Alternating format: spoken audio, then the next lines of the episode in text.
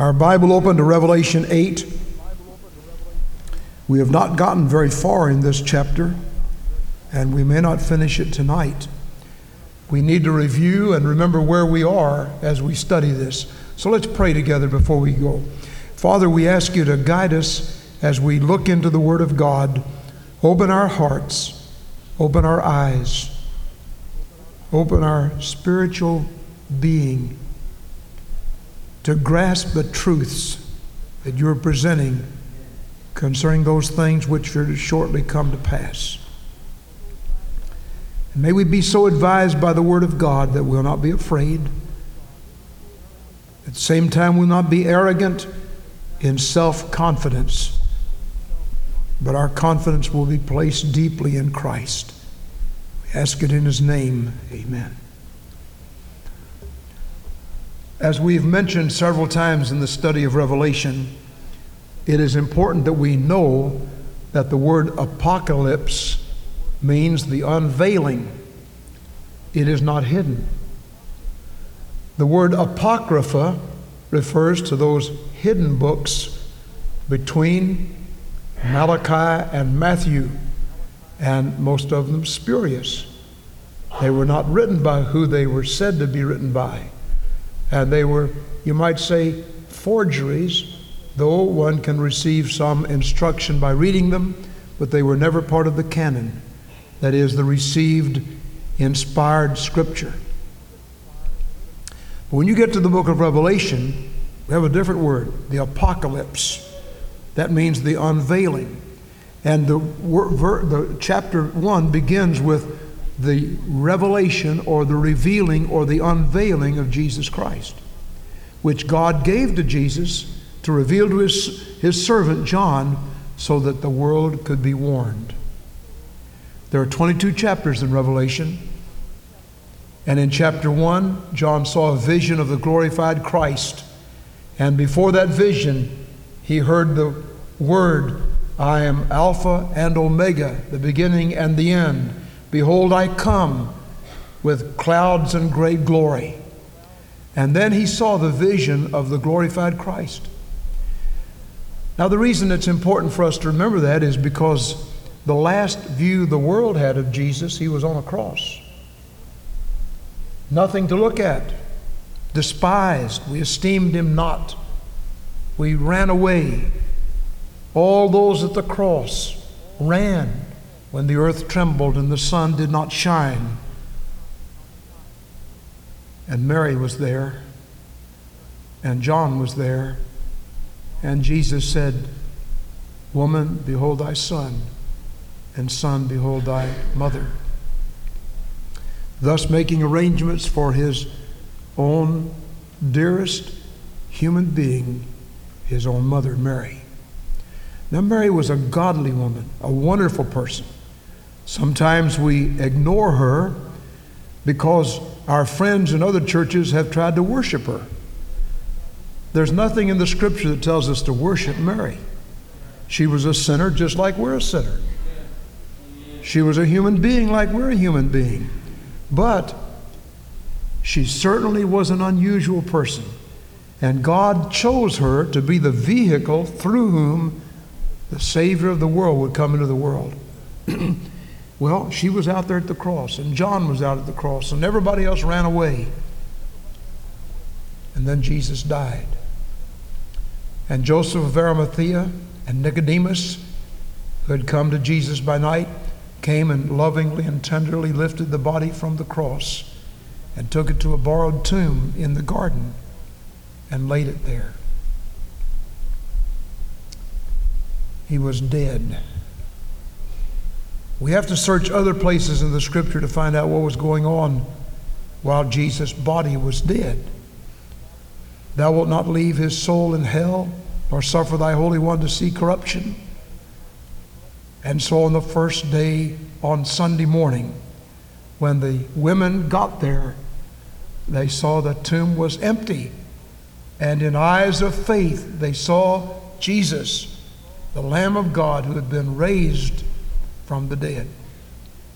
As far as we can tell in reading the scripture, only saved people saw the resurrected Christ. Now, he was seen by a lot of people. He was seen by 500 at one time, but only saved people. Now, do you know the same thing is true today? The only people that really recognize who Jesus is is those who are willing to have him come into their hearts, who are hungry for him. Call unto me, and I will answer thee and show thee great and mighty things which thou knowest not. And so that vision of the glorified Christ, a Christ that was set for judgment, is the theme of chapter 1. And so the Lord said, John, you write the things which you've seen. That's that's the glorified Christ. Then you write the things which are. That's chapter 2 and 3, the Revelation 2 and 3, the seven churches. Now, those churches were real churches in the day in which John wrote. A church at Ephesus, a church at Philadelphia, a church at Laodicea, a church at Thyatira and Pergamos, and so on. Those were real churches. But they also delineated the type of churches there would be in every age of the church life. For example, today, there are churches like Ephesus that left its first love. There are churches like Sardis that has a name that it's alive, but it's really dead. There are churches like Laodicea that are lukewarm, they make God sick. And then there are churches like Philadelphia to whom God has given an open door and no man can close it. Those churches represented the ages of the church. And many believe that we are in the Laodicean age today even though there are churches today, like all the churches, there are some red hot. Some of the greatest soul winning churches that have been in history are in action today. We think of First Baptist Church in uh, Jacksonville, Florida. First Baptist Church in Hammond, Indiana, 25,000 in Sunday school every Sunday. I think of Brother Lonnie Mattingly's church in Louisville, where he took a little church that was dying just a few people, and they have over a thousand in Sunday school. They had 2,200 people walk down the aisles last year professing Christ as Savior.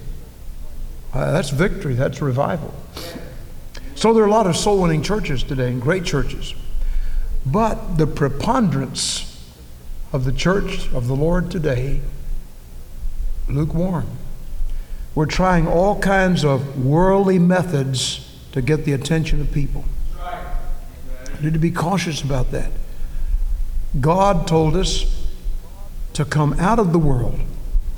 Come out from among them and be separate, saith the Lord, and touch not the unclean thing, and I will receive you. So we keep all that in mind. Well, those are the seven churches. And then he said, Write the things which shall be. This is in chapter 1, verse 19, the outline of Revelation. And the things which shall be start in Revelation chapter 4 and go through chapter 22. The things which shall be are future. They're future to us right now. They haven't happened yet. There are some who study the book of Revelation and they understand it to be all historical, as if everything in it has already happened, but you can't read very far and find out that that hasn't happened yet.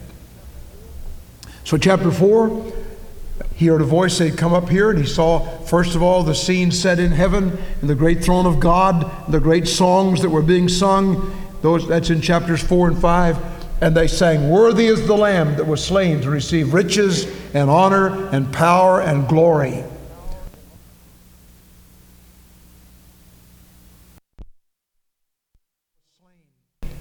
And hast redeemed us to God by thy blood out of every kindred and tribe and tongue and nation. And then in chapter 6, we have a quick panoramic view of what's going to happen at the end. The six are the seven seal judgments. There are three series of judgments in Revelation the seal judgments, seven of them, the trumpet judgments, seven of them, and the bowl or vial judgments, seven of them, and each more severe than the other. So as we read chapter 6, we read about the four horsemen of the apocalypse. We read about those souls under the altar who have been slain for the word of God, and they cry out, Oh Lord, how long? How long? Then we come into a parenthetical chapter in chapter 7, and we read about the 144,000. Now, that term has become very popular in our world because there's a group who call themselves witnesses that say there are 144,000 that'll be in heaven. Well, that's a misunderstanding. These 144,000 are Jews. If you understand anything about the Bible, you have to understand when it says they're the 12,000 of the tribe of Judah, 12,000 of the tribe of Gad, and so on and so on, that these are Jewish people. What's happened? When we are taken in the rapture, when the believers are caught up to be with the Lord, the gospel will come again to the world through, now listen, the Jews just like it did before Calvary. Did you know that all the first Christians were Jews? The disciples of Jesus were all Jews. And until John the Baptist was a Jew, and until Christ announced and revealed himself to Paul to become a missionary of the Gentiles, the whole work was Jewish. And in the Old Testament, from the time of Noah and Abraham to the time of Malachi, the Word of God came to the world through the Jews. And when Jesus rose from the grave, he had given the commission to the Christians, to the disciples, to go into all the world, not just the Jews, but everywhere. And they did that. And in that first century, the gospel was preached in Egypt, it was preached in Alexandria. It was preached in India. It was preached in Spain. It was preached in Italy. It was preached in the Balkan countries. And it even went up so far as England, all over the then known world. And most of those people were Gentiles. And the scripture speaks of the time when the fullness of the Gentiles will come. That is, the last Gentile to be saved walks down somebody's aisle and confesses Christ as Savior, that moment will be the end of this age and the rapture will take place and we'll be caught up together to be with the Lord. It could happen tonight, right in this room.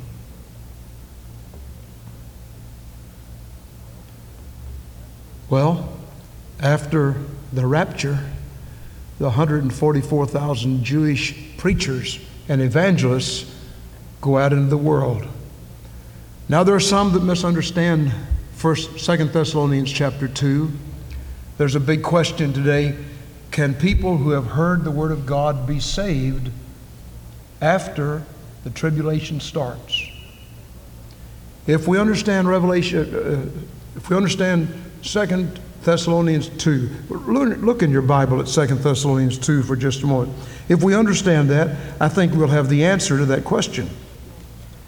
Second Thessalonians chapter 2. Look at it rather carefully for a moment. Second Thessalonians chapter 2. Now, this is a chapter that deals with the Antichrist, the coming of the man of sin. And I want to read a little bit of it. Now, beseech you, brethren, by the coming of our Lord Jesus Christ and by our gathering together unto him, that ye be not soon shaken in mind or troubled, neither be by spirit nor by word nor by letter as from us, as that the day of Christ is at hand. Now, some had apparently written a letter saying that uh, Christ had already come and we've been left behind. But look at verse 3 Let no man deceive you by any means, for that day shall not come except there come a falling away first, and that man of sin be revealed, the son of perdition, who opposeth and exalteth himself above all that is called God or that is worshipped, so that he as God sitteth in the temple of God, showing himself that he is God. Remember ye not that when I was with you, I told you these things. And now ye know what withholdeth that he might be revealed in his time. For the mystery of iniquity doth already work. Only he who now letteth will let until he be taken out of the way. Who is that? He that now letteth. Friend, I believe that's the Holy Spirit. He's the one that stems the tide of terrible wickedness. Our world is getting darker and darker. The percentage of believers has been shrinking for some time now. When I started preaching at Glendale, 35 to 45 percent of the world were professing Christians of some type, every, every stripe, you know, that included the, every group Jehovah's Witnesses, the Mormons, and the, all the cults and everything. Now, the percentage is less than 20% in the world. Well, it's going to get darker. And the believers help hold back sin. This is the reason you could never convince me that I ought to vote wet in a wet, dry election. Liquor is a wicked, wicked device of the devil to try to delude and hurt and uh, disturb and destroy families. Same thing with gambling. The same thing with all the things that were going on right in our city now, trying to give special rights to people who live uh, in, in lifestyles opposed to the Word of God. And so, right now, you and I, in whom the Holy Spirit lives, are the ones that need to block all of that. That's the reason every believer ought to vote. Take a stand. Find out where those candidates stand and uh, quiz them on it. Let's elect people that believe in the Lord. Well, he says, that he that letteth will let until he be taken out of the way. And when he's taken out of the way, the winds of wickedness will flow like a flood. And this is in the tribulation. All right, let's go on. Verse 8 Then shall that wicked be revealed, whom the Lord hath consumed with the spirit of his mouth, and shall destroy with the brightness of his coming, even him whose coming is after the working of Satan with all power and signs and lying wonders, and with all deceivableness of unrighteousness in them that perish, because they received not the love of the truth that they might be saved. Now, if I notice that, verse 10, with deceivableness of unrighteousness in them that perish, because they received, past tense, not the love of the truth that they might be saved. I think that's referring to people before the tribulation started, before the rapture, who rejected Christ. If you're in this room tonight and you've rejected Christ, you may be one of those. There's still time for you, though. Christ hasn't come. And you can, there's an open heaven. Uh, it was so precious to be able to talk to that man in the hospital today and, and just tell him he's an older man, but he's not too late. He can open his heart to the Lord and give God a chance in his life. Anybody in this room can do the same thing. But there's coming a day when if you do not receive the truth, you'll not be able to receive the truth. The old preachers used to talk about sending away your day of grace. You've heard stories of people said, Well, I would like to be saved, but I just can't be. I don't know whether that's true or not. As long as there's life, I believe there's hope. But I've had people tell me, I would like to be saved, but I can't. I've, I've sent away my day of grace. And what that means is they've become spiritually hard of hearing. Like a man that gives his life to the railroad. My dad was an example of that. He was on the trains all of his life, 50 years and some, many times on the front engine of the train, a front edge, front brakeman, and then sometimes a flagman and others. And in his old age, he was hard of hearing. He couldn't hardly hear anything. It wasn't hardening of the arteries. He had complete facilities. He knew what he was doing, but he couldn't hear. And there are people that have heard the gospel and turned it down and said, no, no, no, no, so many times they have spiritual hardening of the arteries spiritually. They can't hear the gospel. And that's what he's talking about. They received not the knowledge of the truth. Now let's go on and look. Verse 11 And for this cause God shall send them strong delusion, that they should believe a lie, that they all might be damned who believe not the truth, but had pleasure in unrighteousness. I've been reading some of the series Left Behind. That's a wonderful, wonderful book. I, I would recommend it to everybody. But the author is not schooled in this chapter. And he assumes that people can be saved after the tribulation begins and after Christ comes. I think this scripture, at least as I see it, teaches that that's impossible. Nobody will be saved who has heard the gospel and rejected it. They'll believe a lie. That's what this says. Now, who are the 144,000 going to talk to? They're going to talk to the millions that we have not witnessed to. Did you know in this world there are six billion people now? That's hard to believe. And only about two and a half billion of them know anything about Christ. That means there are three billions of people that we've let slip through our fingers. That's who the 144,000 Jews are going to witness to. And those two witnesses in chapter 11 of Revelation. And there'll be many people saved during that time. But those who have heard the truth and rejected it, I don't believe they'll have an opportunity. Now, you may see it another way, but that's the way I understand what God is saying. And so we come to this tribulation period. And when we come to the end of chapter 6, the seventh judgment, seventh seal, uh, the seventh seal judgment opens and it begins the seven trumpet judgments. And the very first, Bible says in chapter 8, verse 1, there was silence in heaven. They put their hand up. They could hardly believe what was going to happen on this earth the terrible tyranny, the terrible judgment that would come upon this earth. I was in high school and learned in, uh, in class, I don't know whether it was physics or biology, that you couldn't split an atom. Professor absolutely said that was impossible. My textbook said that was impossible. And right while we were studying it, a news broadcast came on the radio saying they have split the atom. You see, the science books are not always right. And in a few months and so on, they developed the atomic bomb.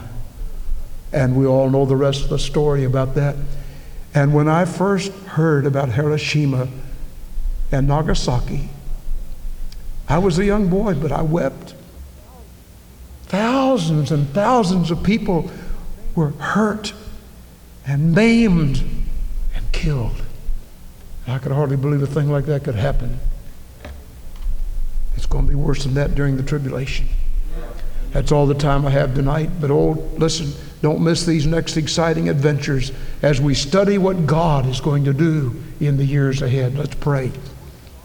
Our Father, we thank you for the Word of God in all of its power and potency. We pray Thou wilt give us an understanding of what God is going to do, that truth will not be forever on the scaffold and wrong on the throne, but there'll be an evening up day where God will reign supreme. Stir our hearts to care about the lost while we can reach them, lest they go beyond hope and can never be saved. We pray in Jesus' name. Amen. Let's stand, please. What are we going to sing? 331. Why do you wait, dear brother? Why do you tarry so long? Let me encourage you if you're here tonight and you're not positive you're saved, you're not positive you're going to heaven, come and let us talk with you. Let us just pray with you. I encourage you to come to Christ tonight. And if you're already saved, if God is dealing with your heart about some matter, have the victory. Do what He tells you to do. While we begin to sing, will you come?